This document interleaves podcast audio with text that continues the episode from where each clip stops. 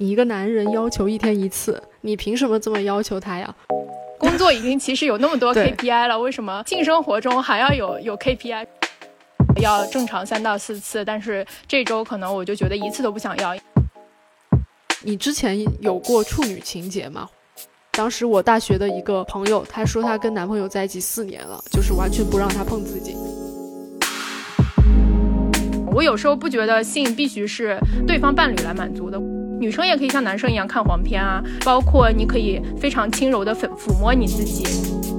我觉得肯定每个女生都有偷偷的自慰过，呃，然后如果能听到我们这段对话，肯定就是一阵释然。可以了，老娘要继续享受我自己的身体了。聆听火花，传播微知。大家好，我是小鱼儿，与你一起寻找生命的汪洋。本期呢是我们节目第三系列关系建立的第二期。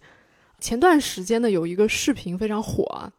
是一个北大博主全西西，他采访上野千鹤子老师关于女性主义的一个视频。那我们今天就不谈视频本身啊，就这个 UP 主呢，之前她和她老公拍过一个结婚系列，有一集呢，他们就探讨性关系的这个视频，当时其实也被网友们扒出来火了。里面其实就提到了一个问题，就是说双方理想的性生活的频率是什么？然后这个博主呢就说啊，一个月一次。当时呢，她老公说的是一天一次。然后我也听到，就是博主其实花了很大篇幅在讲他自己对于这个性方面的需求，其实真的很少。他认为一个独立女性在性里面的状态可能是比较失控的，那这个事情他会觉得比较羞耻，然后也不享受，也接受不了。但是呢，她发现因为老公有这个需求，她就会每个月专门把性这件事儿排上自己的日程，作为一个独立的事情去规划。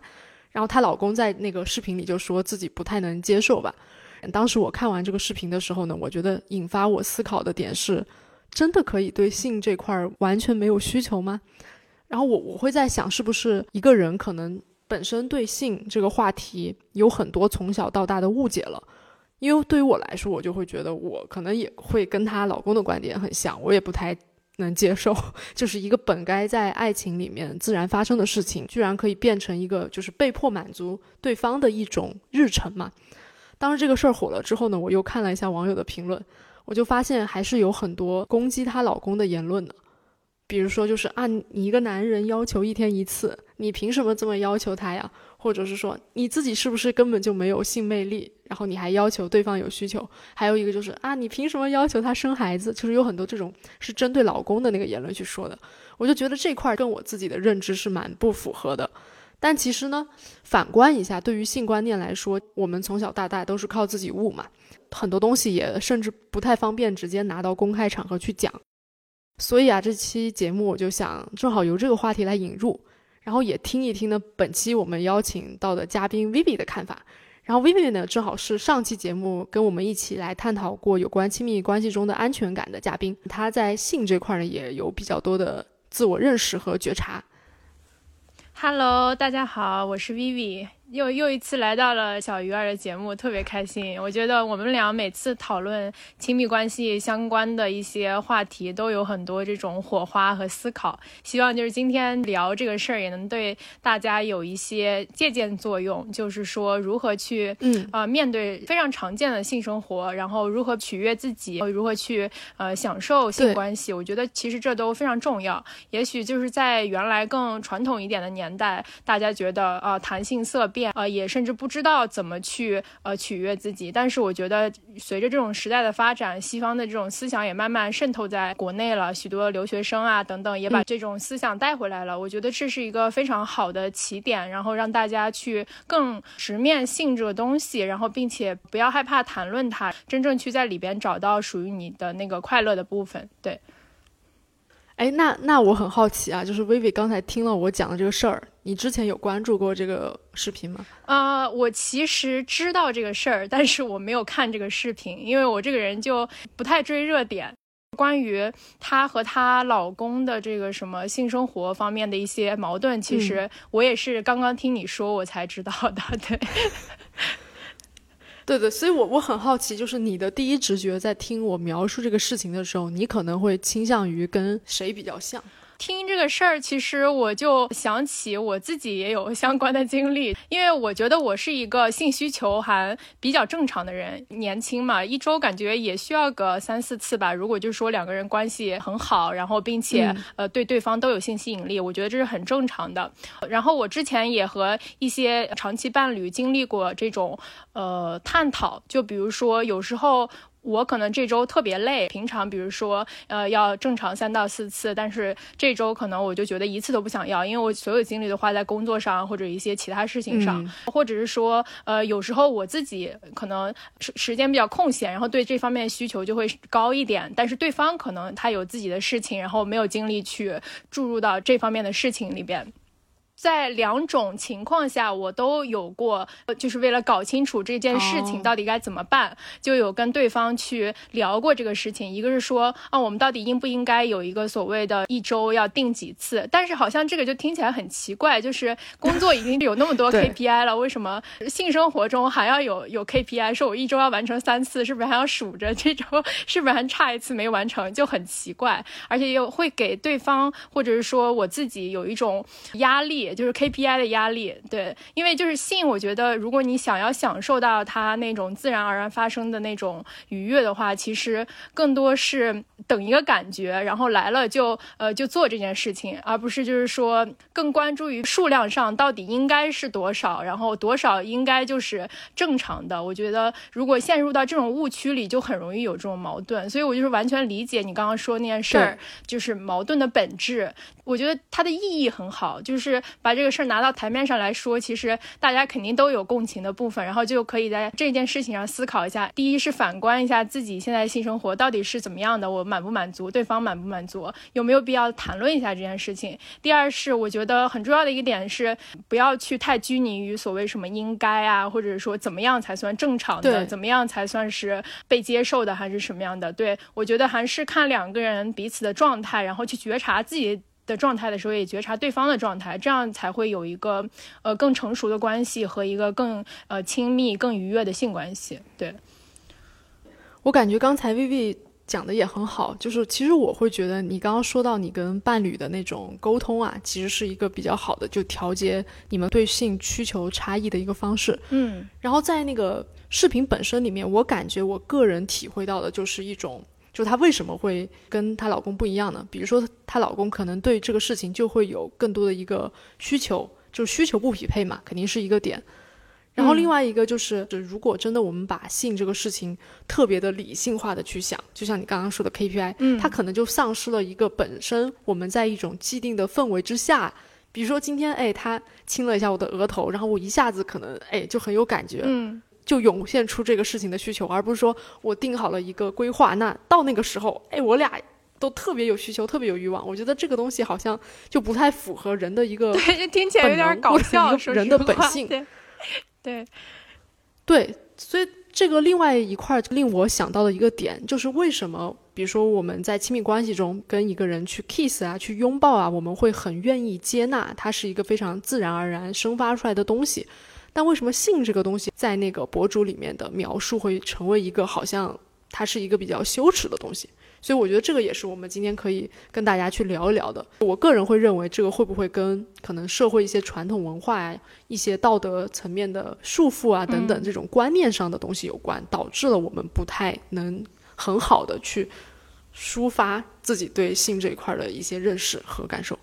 嗯，我觉得你这个探讨就非常有价值。其实本身亲密关系需要被探讨和需要被大家了解的事情已经很多了，尤其是性这个，就它甚至没有被探讨过，就没有机会摆到台面上让大家被正视。但其实它就是一个亲密关系中自然而然一定会发生的事情，并且它对你身心的愉悦其实很重要，就包括你去释放呃这方面的需求，其实也是在满足你自己。我觉得这也可以算在你爱自己的一部分里边。如果你你羞耻的去看他，或者是把它隐藏起来，甚至是有矛盾的时候也不去求助别人去帮你理解这件事情的话，反而会造成本来很好的一个亲密关系走向一个滑坡，或者甚至是呃导致分手的。我真的有看过这样的情况。对，嗯，我也很好奇，就是 Vivi，你觉得我们对性这个问题有很多误解？就是它的来源是啥，或者说你自己有没有之前经历过一些相似的误解，然后后来可能改变了对它的认识。嗯。我回想一下，我这个人出国比较早，我大概十四五岁的时候就出国读书了。哦，这么早？对对，所以我其实接受那种西方式的教育和西方对性的那种开放观念比较早。毕竟就我当时去美国上高中嘛，然后尤其是那个高中基本没什么中国人，全部都是美国人。避孕套的那种自动贩卖机在学校每一层都能看到，然后老师上课就会给大家发避孕套，公然的讨论这个事情。呃，同学也觉得没什么问题，甚至。在美国高中里边，如果你已经上高中了还没有过一个性伴侣，是很羞耻的事情。它其实和就是中国文化是 完全两个极端。但是我回想起来，比如说我出国之前，因为我初中和小学在之前都是在中中国上的。那个时候，我觉得我还是对性很传统的，因为我谈恋爱也比较早，从初中开始就有男朋友嘛。那个时候，肯定两个人还是有一些荷尔蒙之间的吸引嘛，对这个事情也懵懵懂懂的。但是我记得我那个时候对于这个性的观念就比较传统，就很像大部分人会经历到的。就比如说，我和男朋友明确的说过，就当时初中那个男朋友说，我们。怎么也得到这个什么结婚才能有性方面的这种行为吧。然后，而且我觉得我们俩之间的触碰，我也不希望说超过亲吻以上。一个是觉得有点不好意思，一个第二个可能就是从观念上受之前的影响，觉得这个是不太对的。后来就高中出国了之后，就直接被扔到了一个那个性观念非常开放的环境里之后，才发现哦，原来文化不同，人们对性的这个理解和你呃根据性产生的一些行为可以就是截然不同，而且这个东西甚至是被鼓励的。就是在那种情景下，然后就重新刷新了我对性的这件事情的想法呀、观念啊。虽然说我也没有高中就立马就再找一个性伴侣然后尝试那件事儿，其实我也是在大学才第一次。有性生活的，但是就是高中对我来说算是刷新观念的一个特别强烈的时期。在之后就大学的时候再找男朋友，比如说发生一些性行为的时候，我也没有再有之前的那种觉得。呃，性生活是那么一个呃羞耻的事情。第二，也不是说所谓什么结婚才能有性生活。哦，我更会就是去呃试图和我当时的男朋友去了解，呃两个人的性生活怎么才能更和谐呀？或者是说，如果我有一些需求，我也会跟他说，然后互相去尝试这件事情。对，大概是这么样一个故事。听了 Vivi 的经历之后，我发现真的国内外差距还是蛮大的。作为我来说嘛，就我本身可能又是在非一线城市长大，就非一二三线城市长大吧。就我家是贵州那边的，就贵州本身它教育是比较落后的嘛。就我在知道，呃，我自己是怎么诞生的这件事儿，我感觉都到初中了。这件事情还是通过当时有一个我家的邻居，我跟他关系还挺好的，也是一个跟我同龄的一个小朋友。这这这后面这句话不一定会剪进去啊，但是我可以跟你说一下，分享一下。他当时说：“你知道你是怎么出生的吗？”我说：“我不知道呀。”他说：“你出生啊是要你爸爸用他尿尿的地方刺激你妈妈尿尿的地方。”当时我听了这个之后，我就非常的震惊。就我初中的时候尿出来的。对他就是他就是这么跟我说的。他说你爸爸尿尿的地方刺激你妈妈尿尿的地方。然后我当时就非常不能理解这件事情，然后我也没有被问别人。但后来问了一些其他的同学，发现大家对这个事情都不是很理解。哦，就是我在国内 我自己经历的一个现状。这个这个听了我，你说你说，说实话，我听了你这个分享之后更震惊了。因为呃，虽然说我之前在出国之前，那还是剪进去吧。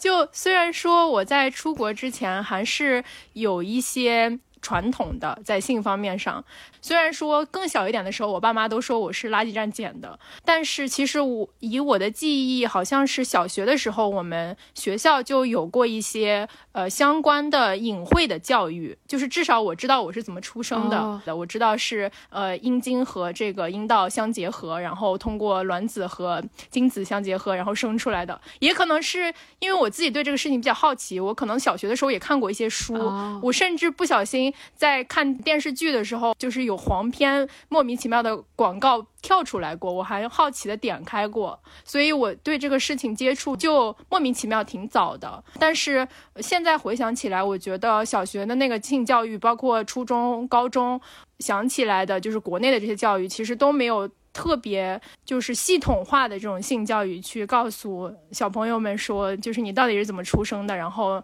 男女之间性爱到底是怎么回事儿，然后这两件事儿到底是怎么联系在一起的，就是没有系统的人、系统的东西去教你。对，最多就是隐晦的大概跟你讲一下，或者说你自己真的好奇去查的。对，我觉得对于我自己来说，真的就首先从父母这一层嘛，因为我觉得也理解他们，他们的观念可能从来没有跟我讲过这方面的事情。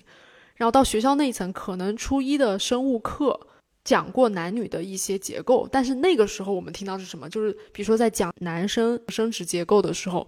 就会有很多同学在开玩笑，然后女生就会很害羞啊，捂着耳朵不太好意思听。讲女的时候，可能男生也会去开玩笑，就是你总会觉得它就是一个无法直接去言说的东西，它就是一种隐晦。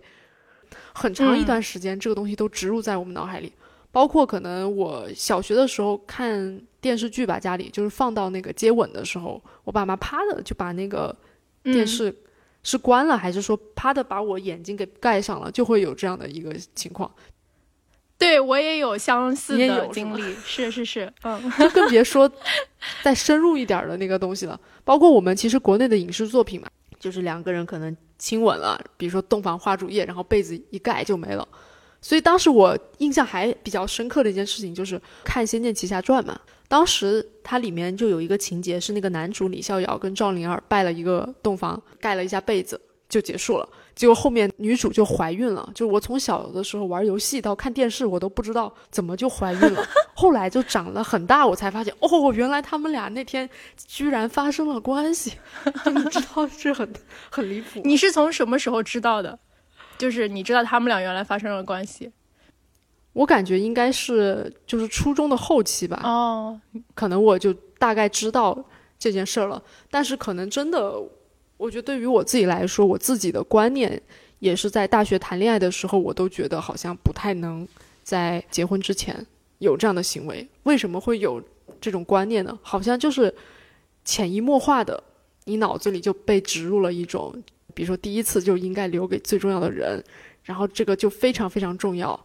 无论是以前看的言情小说，还是很多那种偶像剧吧，我觉得好像会把这个东西的价值无限的放大。包括一般我们了解这种知识，也是通过就是小道消息啊，或者是大家闲言碎语的去聊嘛。嗯，那聊到这个东西，我发现很多女生，尤其是对于这个东西，也会觉得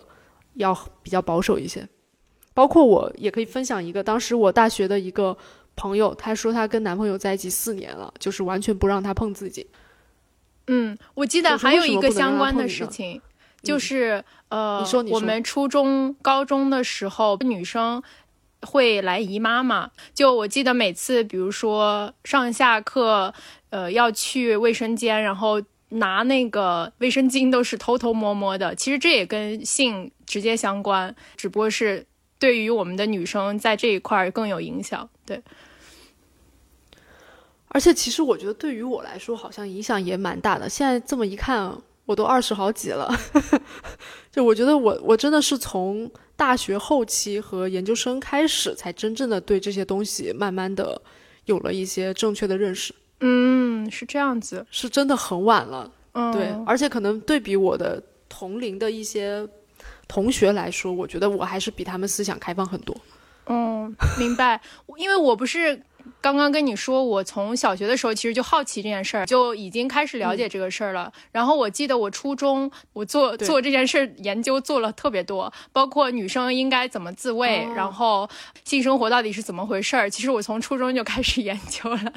只是那个时候，我觉得我还没有勇气拿上台面来问大家聊这件事情。对，但是我记得我从高中在美国上完学之后，然后大学那个时候就也是在美国大学嘛，有好多记忆，就是我经常在和我的同学们，有的是中国同学，有的是外国同学，我们坐在学校的食堂边吃午饭边聊。哎，我们那个性生活不拉不拉不拉，可能对于国内的大学生，这个场景基本就。不会见到，但是我大学的时候已经就是非常公开的、开放的和我的同学们就是坐在公开场合聊这件事了。我觉得这个是非常幸运的，说实话，嗯，这个确实也挺不一样。我记得我是也是学生时代开始听到一些男生们谈论一些荤段子嘛，比如说他们谈荤段子的时候会朝女生开玩笑，但是女生一般听到这些就会觉得很恶心、很排斥、很羞耻。哎，那那我问一下 Vivi，你之前有过处女情节吗？或者是说见过一些男性他可能有处女情节？我先可以先分享一下我自己，嗯，就我感觉我在大学的时候。我应该也是有处女情节的，就刚刚说的，可能我谈恋爱的时候，我就觉得我会把这个事情看得特别慎重，就可能我们在一起很久了，在当时的念头里，就是我不希望冲破最后一道防线，好像一旦防线被冲破了之后，就怎么样了一样，就是你会把这个事情看得无限的大，而且呢，你可能会觉得，哎，如果对方之前有过性关系，你就会觉得，哎呀，我就觉得很不爽，但是后来，就至少我现在来看这个事儿，我就觉得就是很正常的事儿。就像你你的对象可能以前跟其他人在一起，他们也会 kiss 也会拥抱，其实同样的事情。嗯，对，嗯，哦，我理解，我也，我就像刚刚讲的，我初中还没出国的时候，其实那个时候处女情节是最严重的。然后当时有一个男朋友，我们也一直不愿意推进，就是除了亲吻之外，我就觉得我们俩如果上床的话，可能就。所谓破处了，对我来说就是一个非常大的影响，有可能影响到我的未来。就当时我是这么想的嘛。然后我们俩其实在一起蛮久的，虽然我后面呃高中去美国上了，但是我们俩一直。异国在谈恋爱，其实也第一是不怎么见面，然后也没有机会 产生那个性关系。第二是我在每年回国见他的时候，那个时候我观念虽然受到了美国文化的冲击，但是还没有说从更深层的完全去接受他。所以即使我当时高中已经开始在美国上了，回去见到我异国的那个男朋友，我们还是没有真正产生性行为，就可能比呃亲吻要推进了一些，比如说有一些身体上的触。触摸啊等等，但是没有说真正完成最后那一步。我觉得好像那个时候，呃，我一边受着观念上的冲击，一边就是自己也在有一种自我规训，然后又觉得该做呢还是不该做呢，就总觉得就是卡在中间。所以我就说我其实真正产生性行为是我大学的时候，然后那个时候我好像真正就已经接受了美国观念对我的影响，然后我也觉得性是一个非常正常的事儿。和我大学那个男朋友发生了这件事儿，已经没有说所谓的处女。情节，我当时的那个男朋友也是，呃，小时候在美国长大的，所以他对此肯定也不会有处女情节。然后，如果你要说我有没有遇到过除我自己这个经历之外，比如说一些其他男生女生有过处女情节的，那肯定是非常多的，尤其是东亚的这个同学。即使上了大学，呃，我周围的一些中国同学其实还是有处女情节的，然后他们可能更倾向于和中国同学交往，然后即使他们产生了一些男女之间的关系，呃，也。好像还是更深层一点的，还是有一些轻微的或多或少的处女情节。但究竟这个处女情节在他们的脑海中、他们的观念中什么时候变淡或者消失，那我就不清楚了。对我自己是指这样子的，嗯，对，所以我在想啊，就是为什么大家会有这些处女情节？就无论男女啊，就比如说女生，她把这个事情看得特别特别重要。背后的原因到底是什么？我想了一下，就是如果从健康来讲，可能会有的人会认为，是不是如果我发生过性关系之后，我就更容易得一些病，或者得一些疾病？我觉得肯定有这部分的原因，这也是性教育没有普及好的一个 重要的结果。对，对，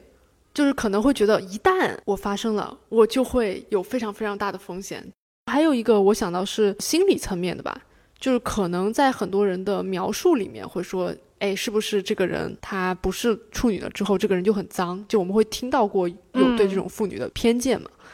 嗯，是，我觉得这两方面你说的非常有道理。我也觉得主要其实就是这两个原因。再补充一下，就你前面的那个观点，我觉得它更深的一层原因，就是因为国内没有成体系的性教育的普及和课程，从小让孩子们明白性爱到底是怎么产生的，为什么会产生这个事儿，就是从生物层面来了解。然后也没有人拿着一个避孕套告诉你说，啊，避孕套其实是可以帮你避孕的，并且它是安全的，它是能够帮你防止这些呃性疾病的。然后只要你用它，你就可以健康的产生生。性爱也没有这样子的教育，所以大家才才会有一些误解，觉得就是说性爱是危险的，或者是说呃性爱会对我的身体产生一些不好的影响。然后第二个，我再也补充一下，就是心理层面的，因为毕竟我们之前整个社会的性观念是比较传统的嘛，那这对个体的影响非常非常之大。因为比如说你的妈妈，她就相当于是你生命中第一个女性。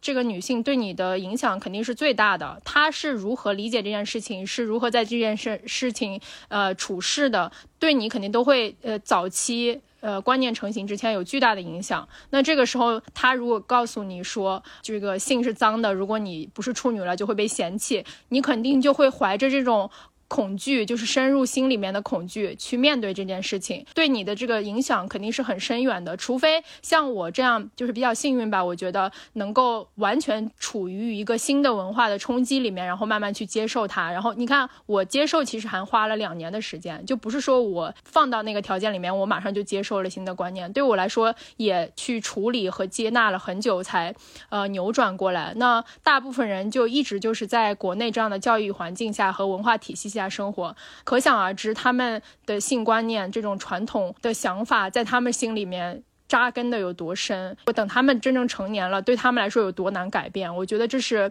嗯，非常可惜的。然后我觉得很希望，就是现在能出来更多的声音去谈论性，然后谈论如何有健康的性，然后有愉悦的性，然后慢慢的去改变人们的观念。但是我觉得这依然是很难的，就是很艰难的一步。对，对对对。是的，我个人也会觉得信念它是被植入的嘛。就像薇薇刚才说的，如果一个母亲、父母吧，对孩子都说这个东西就是不能谈，它就是一个羞耻的东西。比如说五岁的时候你就被植入这个观念，然后在后续的时候你不断的强化，然后多年以来你突然有一天告诉自己，理性层面可能说我好像应该改变这个观念，但是感性层面它其实一直根植于你的这个身体里了。要改是真的很难的，我觉得真的就是有的时候，虽然说我们不要在乎别人的看法嘛，对吧？就是可能说，哎呀，就是别人说你什么脏，或者说你不要去在乎，但是就是怕自己觉得自己脏，自己觉得自己脏，这肯定都在于小的时候这种比较根深蒂固的一些旧观念，这个确实是需要花比较大的时间去修正的，而且可能对于我自己来说吧，就是把这个观念慢慢的改变，其实也花了蛮久的时间。对于我来说，改变的一个点在于你要去行动，不能说我就空想哦。有一天我就突然觉得性这个东西它是可以被谈论的，可以拿上台面讲的。就关键是在于我要先去体会性这件事情。你不去真实的接触它，然后真实的感受它到底是什么样的话，你就还是会对它有一种不切实际的恐惧。就可能你。体会过了，发现哦，确实就是这个样子。可能我对他有一些好奇，有一些恐惧，但是不过就是那样，就跟你生命中见到过的大大小小的新的事物一样，可能都是有一些呃有趣的地方，有一些不太好捉摸的地方。我觉得这个是一个比较重要的点吧。然后另外可能还想补充一个地方，就是心理层面啊，我觉得可能在于就是如果一个人把性这个事情看得太重，会导致。他如果盲目跟一个人尝试，就是进行了性行为之后，他会对对方有非常多的要求和胁迫，就是啊，你看我都跟你发生了什么关系之后，是不是你一定怎么样，我一定怎么样，或者是过分的依赖，就这也是一个嗯，就是捆绑的东西。对，我觉得这个也是我觉得比较悲伤的一个结果，因为其实我觉得这并不是每个个体的错误，就是这是一个对。很难就是。归因的事情，因为时代就变成这样了，国家就是这样的一个发展状况，你也没有办法。我听你说你自己慢慢有了这个意识，甚至愿意去主动自己尝试，然后然后自己去了解，更有经验之后，然后去谈论这件事情。我觉得这已经是一个非常有自我觉知，然后勇敢的人在做的事情了。就想一想，因为我们现在是在一线城市嘛，上海已经是一个最西方化的城市了，然后它也是呃从思想上最最先进一点的，所以其实我们处在的是一个比较安全的文化环境下面。即使我们今天在上海谈论性，也不会。遭到呃一些白眼，或者是说不好的恶意的评论，因为就大部分人其实在这边生活的都是留学生或者是一些高等教育的人，他们能够理解这个事情。就想一想三线城市以下的那些呃环境下生活的人，即使有一些女性或者男性有了这方面更先进的性意识，他们也是不敢谈论的，因为他们处在一个不安全的环境下，就他们没有被给予这样一个环境，说呃即使我有了意识，我依然能去呃为此而行动。所以我就觉得听。听这个就觉得感到很悲伤，因为就是大部分中国的地区还没有机会去改变，甚至是接触到这方面的这一些鼓励等等。对，对，我觉得社会层面上的改变肯定是慢慢来的嘛，但是我们可能是倡导大家先有自我认识上的一个改变。不过我还想强调一个点吧，就虽然我说大家要真实的去接触性这个东西本身，去看到它到底是什么样子，但不代表着就乱搞男女关系了。就因为好像我发现这块就是会有一个极端嘛，就是一种极端是我觉得这个性就是完全不要碰，它是一个红线或者是一个不该被谈论的东西。但是走向另外一个极端，有可能导致你在这件事情上非常就是没有自自我的一些原则。就是可能会到处跟不同的人去发生关系，发生关系的前提，可能我认为还是说，一是保护自己和对方生物层面上的安全，然后第二个呢是你要接纳自己能够不会被这种就是开放式关系伤害到。之前我还在一个文章里面写过，就是如果你愿意非常包容的接纳这件事情，但是你要想清楚自己不要被这件事情伤害到，不然你可能会。接触了之后，会发现它是一个比较超前，但是你自己的情绪上无法承担的事情。嗯，对我同意，因为因为这就更涉及到很多亲密关系里边比较复杂的事情了。比如说，为什么一个人选择在一些特定的场景下去做比较乱性的这样行为？然后为什么为什为什么有个有些人他就是。即使性观念其实比较健康，他依然选择了禁欲这样的行为。就这个其实更偏向心理层面，一个人怎么理解性，然后性到底是带给他什么样的一个感觉？对，所以我觉得。希望就是大家都能够有健康的心理，不管理解任何亲密关系里面的话题，性也好，或者是说两个人的相处也好，才去探讨个别的这种话题，比如说怎么去进行性行为。对，健康的心理才是最重要的基础。嗯，对，我觉得可能在亲密关系的层面来说吧，本身有三大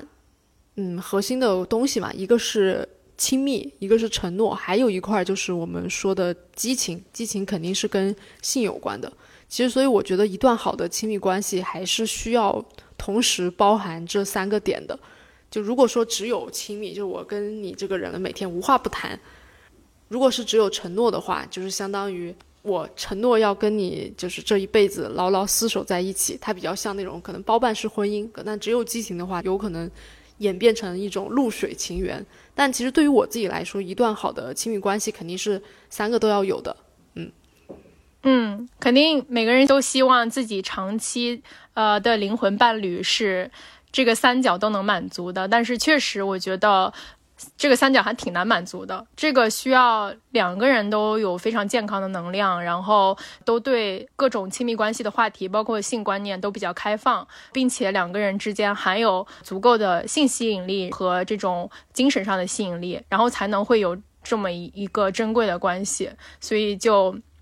即使我觉得有时候你感觉到你的关系并不完全满足这个三角，但我觉得不一定要强求这个三角一定被满足。我觉得重点还是说珍惜你现在有的关系，看它能发展出一个什么样比较健康的样子。对，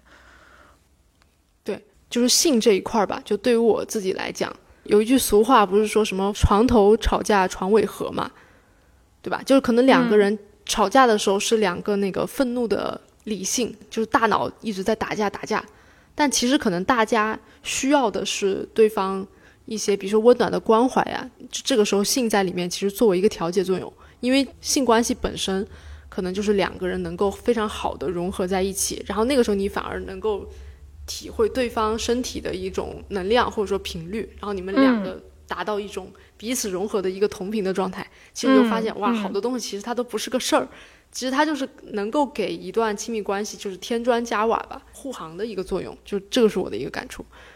嗯，对，我就觉得它是一个让两个人关系更紧密的一个事儿，然后它也是自然而然的。可能你们俩吵完一个架，甚至有一个更好的性生活，就是我觉得这个还蛮常见的。或者是说，有时候你们俩亲密感不够了，然后去重新探索一些性上面的新的玩法啊，或者是说呃新的尝试呀，也会让你们的关系更好。所以我觉得性就是一个很好的催化剂，就更。证明了说，为什么大家一定要去更了解他？因为如果有了这个催化剂，能够更好的帮助两个人的亲密关系走得更长远，然后也更健康。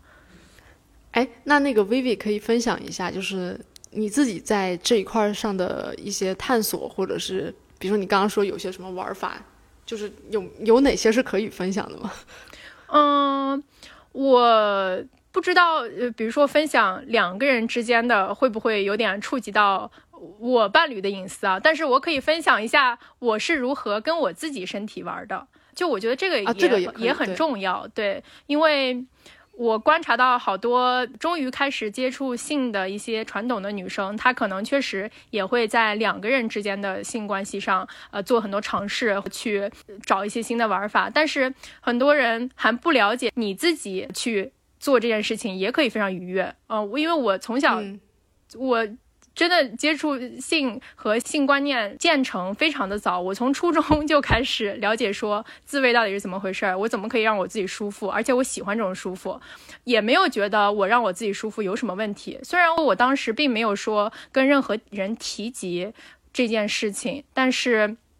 我。其实从初中就已经开始尝试自慰了，我就觉得啊好舒服呀，那我就一一直这样做好了。我也觉得没没有必要过问别人，因为这是我自己的身体。所以可能因为我自我意识比较强吧。然后就是在那个之后，我就尝试过很多，比如说最早我是用什么枕头啊，然后还有这种呃水龙头，呃都可以刺激你的呃就是你的阴道和阴蒂嘛。然后后面我大学了之后，我就因为就是性玩具和性玩具店在美国或者是国外其他国家都是非常常见的。然后我就会跟朋友，或者说我自己，甚至带着当时的男朋友去逛这些性玩具店，然后非常大方的去买一些我觉得呃我会喜欢或者对方会喜欢的性玩具。就放在床头，平常我需要的时候就使用。我有时候不觉得，呃，性必须是对方伴侣来满足的。我觉得性很多时候，如果比如说两个人的这种性需求不吻合的时候，你完全可以在这个空空档中间用一些性玩具去满足你自己。因为比如说你自己去自慰的话，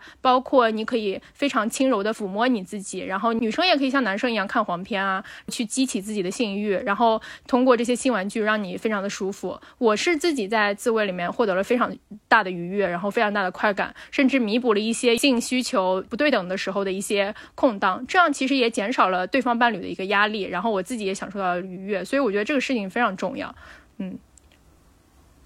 其实我也觉得这个非常正常，包括是看片这个事情，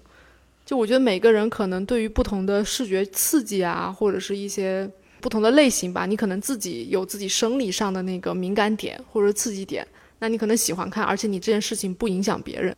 那你看了之后自己舒服了，其实就结束了。对啊，一旦你学会这件事儿，你就发现哦，性还可以完全掌控在我的手里，这不是感觉很爽吗？对啊，哎，我觉得有你这样认知的真的很少。就我其实平时也很少直接跟周围的一些人去聊这个话题，因为我觉得大家可能会觉得不太方便聊嘛，或者说大家可能也没有相关的经验。哎，我跟你一聊我就懂了，你就懂了。嗯，那还挺好的。我觉得肯定每个女生都有偷偷的这个自慰过，或者说没说。嗯，然后如果能听到我们这段对话，肯定就是一阵释然，觉得可以了，老娘要继续享受我自己的身体了。对，只不过我觉得之前会比较困惑的点是在于一直不知道这个东西它对身体有没有危害，所以以前会去网上查资料，然后就发现很多人说啊，这个东西啊不能过度啊，不行啊，它对身体有伤害。就其实你也找不到其他人告诉你这件事情到底怎么样。后来我就发现有什么危害呢？啊，不过确实，呃，网上说那个不能过度，我是蛮同意的，因为就是即使你平常进行正常正常性生活，要是过度了，其实对身体也不太好。对。对，就其实我理解，就是自己，嗯，达到一个性满足、性愉悦，它其实能够帮你释放一定的压力。嗯，当然的，一个是能释放压力，第二个是，我觉得每次我自己去做完这件事儿，我就觉得自己特别性感。虽然说就是有一个好的性生活之后，我也觉得自己特别性感。就是这个，除了释放压力，还能给你自己非常大的个人的自信。我觉得这是我体验到的。就只要你这个还蛮好的，不自我规训的排斥这件事情，你真正接纳这件事情并享受了之后，你就会获得极大的自我掌控感的那种自信。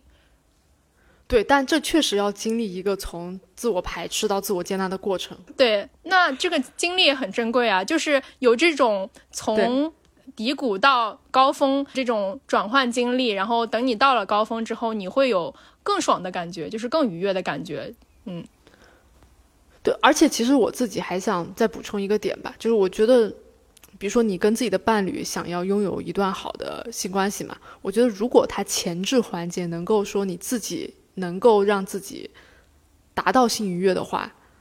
它反而是一个非常好的辅助作用，因为这样你就自己知道你的身体是什么状态，你自己都知道，哎，怎么样可以让自己感受到最好的感受，那什么地方发力更多一点，对不对？嗯，对啊，就是你可以让对方性伴侣更了解你的身体。对，而且你可能把那个描述给他翻译给他听。哎，我就觉得这个点其实还蛮欠缺的，就是可能很多人如果前置环节缺乏的话，你其实就是只能靠对方来去一点一点的试，你自己也不知道。但如果你自己知道的话，你就可以直接告诉他。《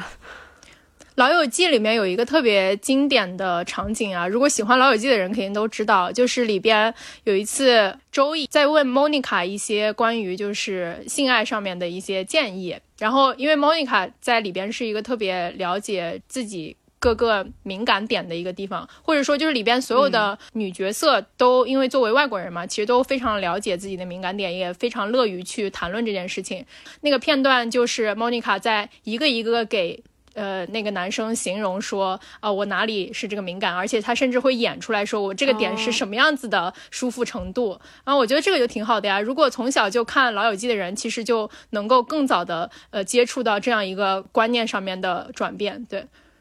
哇，我觉得这个也挺好的。我感觉就是从我自己啊去突破自己那道心理上的线，然后去告诉伴侣，或者是去跟。伴侣沟通我自己的的感受，这已经花费了我蛮久时间的，或者是克服了蛮长时间的那种心理压力，然后做到这一步。但做到这一步，发现好像就是挺好的，好像就没什么。嗯，对，我觉得都要经历这么一一个过程吧。只要你勇敢的去尝试，然后并且有足够敏锐的自我觉察，这件事情总会被超越和被达到的。所以就是，即使现在还没有在做这件事情的。女生、男生，我觉得未来也会有很多机会可以让你们去表达对性的需求，然后或者是说去探索自己的身体，随时都来得及，这又跟年龄也无关。对，然后最后分享一下，我觉得对我来说嘛，就是如果能把自己的性能量释放出来，可能对于亲密关系和自我成长的好处，我觉得主要还是三个点。就第一个点是提升感受力，其实身体在情绪前面，我觉得。然后情绪又在理智前面，我们还是得先对自己的身体有足够的感知和感受，然后才能让我们对自己的情绪也体察比较明显。然后情绪安抚好了，才能在最后回归到理性嘛。我觉得顺序可能也不要乱，就是说我们对自己的身体的掌控程度，性这块能够给到我们比较多的启发。然后第二个点就是比较好的释放性能量，可以让我们更好的体会跟伴侣之间那种合一的爱吧。两个人其实都是缺失的嘛，在亲密关系里面，两个不完整的人，在那一刻你们体会到了一种完整，然后那种爱的能量是非常磅礴的。我觉得第三个点就是他如果回归到自我的话，其实也是一种自我关怀跟自我照见。就像我们刚才说的，可能你对自己的身体有比较多的了解，然后在里面又突破了一些认知上的重塑，可能就是更能够清楚自己的需求，然后了解哦，我原来在这一块是什么样的。就可能对我来说主要是三点，然后 Vivi 可以也分享一下。我觉得你刚刚表达的三点都特别好，我尤其喜欢第二点，就是那种合一的爱。嗯，因为我觉得人生下来离开母亲之后，就有一种天然的生物性上面的孤独感。然后，直到你找到了一个所谓精神上和肉体上都很契合的灵魂伴侣，你才得到了孤独感上的某种消解。然后这个时候，呃，如果你们俩感情非常好，精神也非常匹配，如果有能有这种性上面子的交融，那种合一的爱和。情感上、精神上，包括肉体上的共振，其实是非常非常强大的。这个东西其实能给双方的身心上面都带来呃很大的能量。然后我觉得，就我们之前在一直都探讨生物性上面，或者说男女角度。呃，怎么去理解性这个事情嘛？但我觉得其实一个人身体里边还有两种能量，就是阴阴能量和阳能量嘛。这两种能量其实在每个人身体里面都有，然后它能够帮助你更好的去整合你身体里面的性能量，然后去让它有一个比较好的体现，然后也能散发更好的这种荷尔蒙去吸引你想要吸引的人，或者是说去找到那个合适的人。嗯，我觉得。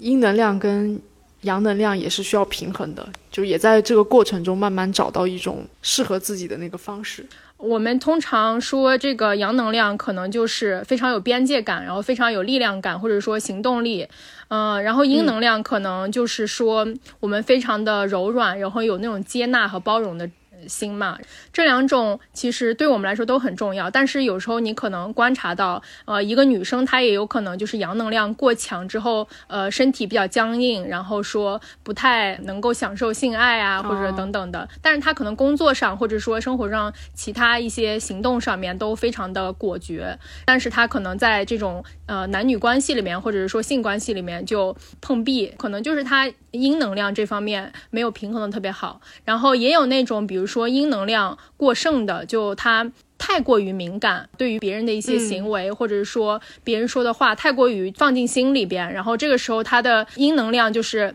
太吸收这些东西，让他没有办法很好的行动，或者是说，在一个男生追求他或。他喜欢一个男生的时候，做出一些更健康的行为，而不是说一些情绪大崩溃。这个就是阴阳能量不平衡会发生的一些小例子。呃，我们提到这个阴阳能量，其实也是想要给大家一个参考，看看自己现在呃阴阳能量在体内平不平衡。然后如果有一些失衡的状态，去参考一下怎么去走到一个更平衡，然后更健康的状态。其实这对生活都会有很多的好处。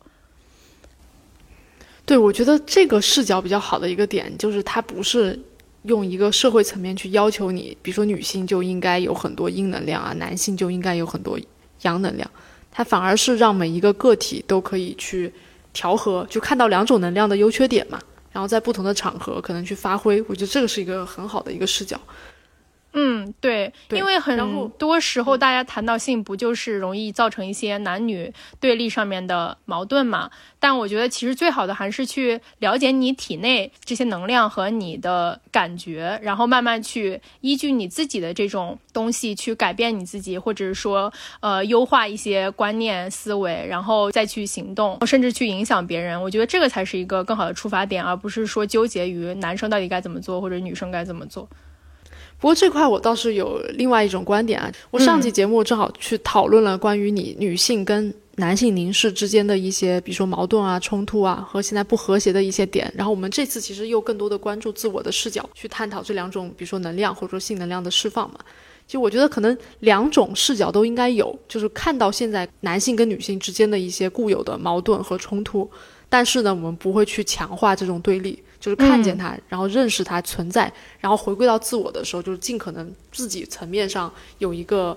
比较好的认知和调节，我觉得就比较好了。嗯嗯，我觉得说的非常好，就是既看见了问题本身，也没有说去与它对抗。第二，就是在我们今天的话题下，更了解自己的呃内在和自己的身体到底是怎么回事儿，然后去了解觉知自己。就这两个，如果能呃每个人都能做到的话，我相信肯定会有更和谐的一个社会关系。对。